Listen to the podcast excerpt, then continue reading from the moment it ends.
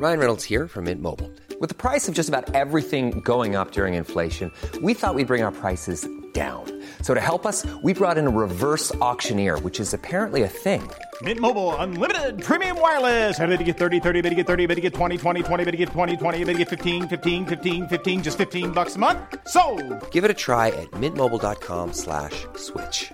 $45 upfront for three months plus taxes and fees. Promo for new customers for limited time. Unlimited more than 40 gigabytes per month. Slows. Full terms at mintmobile.com.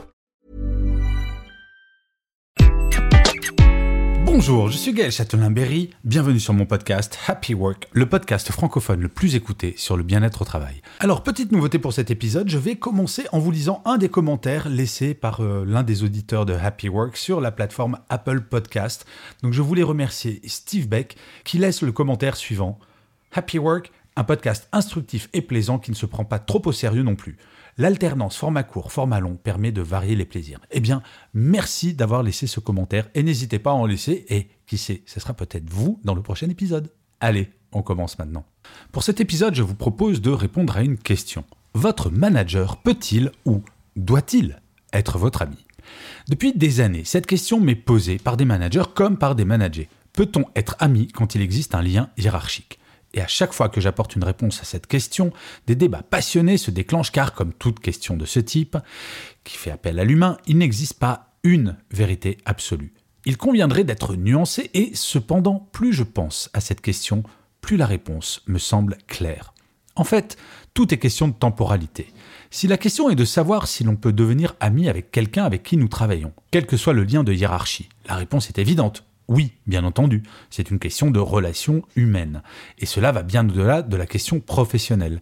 Par contre, si la question est de savoir s'il est nécessaire d'être ami avec ses équipes pour être un bon manager, la réponse est un non, un très grand non. Et je vais essayer de vous en donner les raisons principales.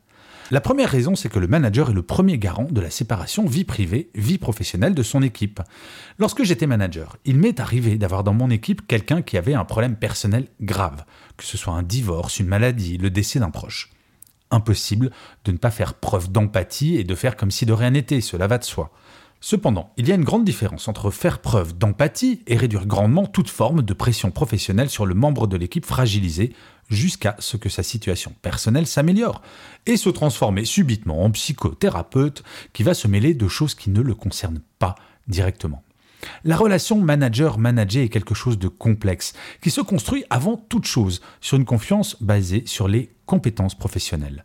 Entrer dans l'intimité de quelqu'un dans un cadre professionnel présente le grand, très grand danger de mélanger les genres et de laisser une trace indélébile dans la relation, mettant en danger, pour les deux protagonistes, une relation totalement séparée de toute considération personnelle.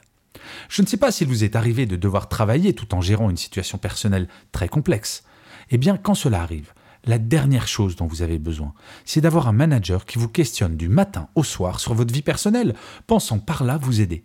Le fait d'avoir cette bulle d'air quotidienne par rapport aux problèmes personnels que vous vivez, c'est essentiel. La deuxième raison, c'est qu'un manager se doit d'être juste. Soyons clairs, il est humainement impossible d'être ami avec tout le monde.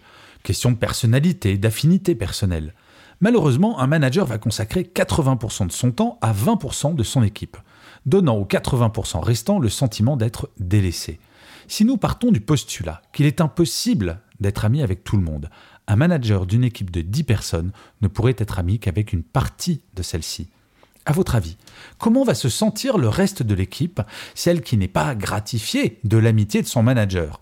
Cette partie qui n'ira jamais faire un happy hour avec lui après le bureau, ou ne déjeunera jamais en tête à tête avec. J'ai managé des équipes pendant plus de 20 années, et je vais être honnête avec vous, il m'est arrivé d'avoir dans mes équipes des personnes qui humainement me sortaient par les yeux, mais qui tenaient la route professionnellement. J'estime qu'il est du devoir d'un manager de se comporter avec ces personnes de la même façon qu'avec tout autre.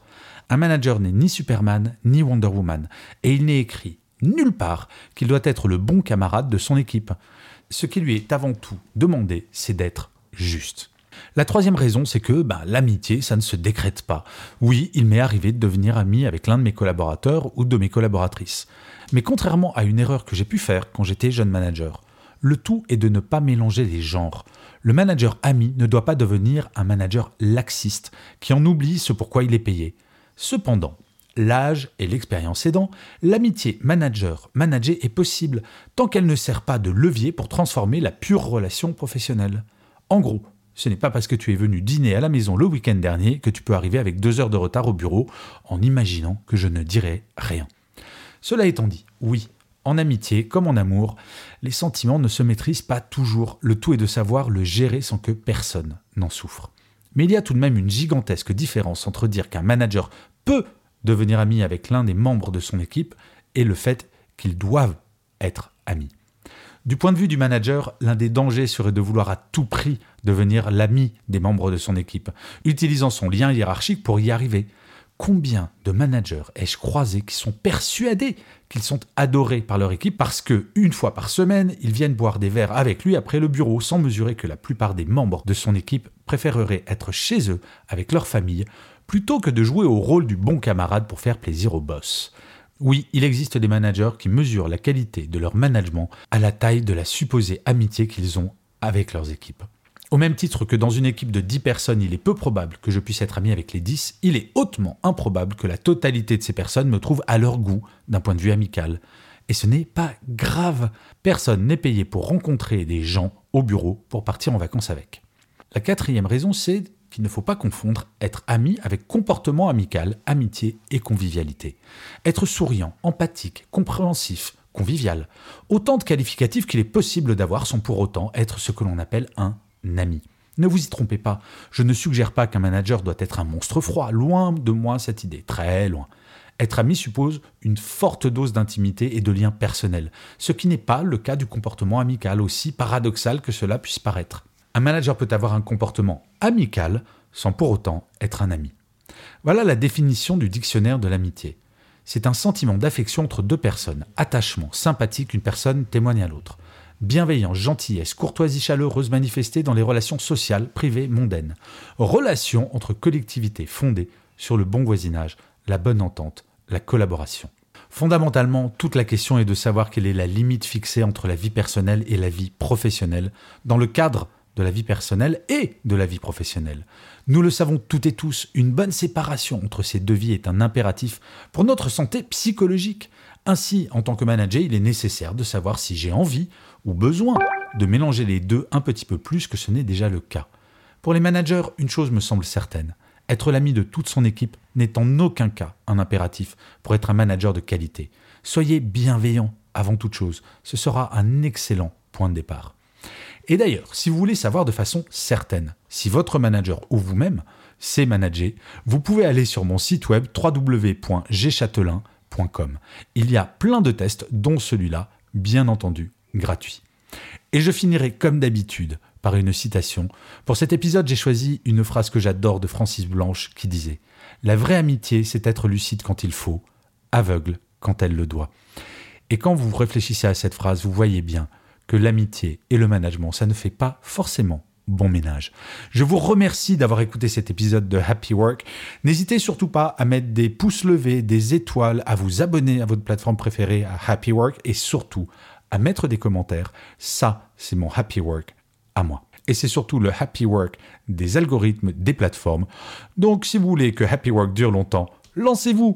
Je vous dis rendez-vous au prochain épisode et d'ici là, plus que jamais, prenez soin de vous.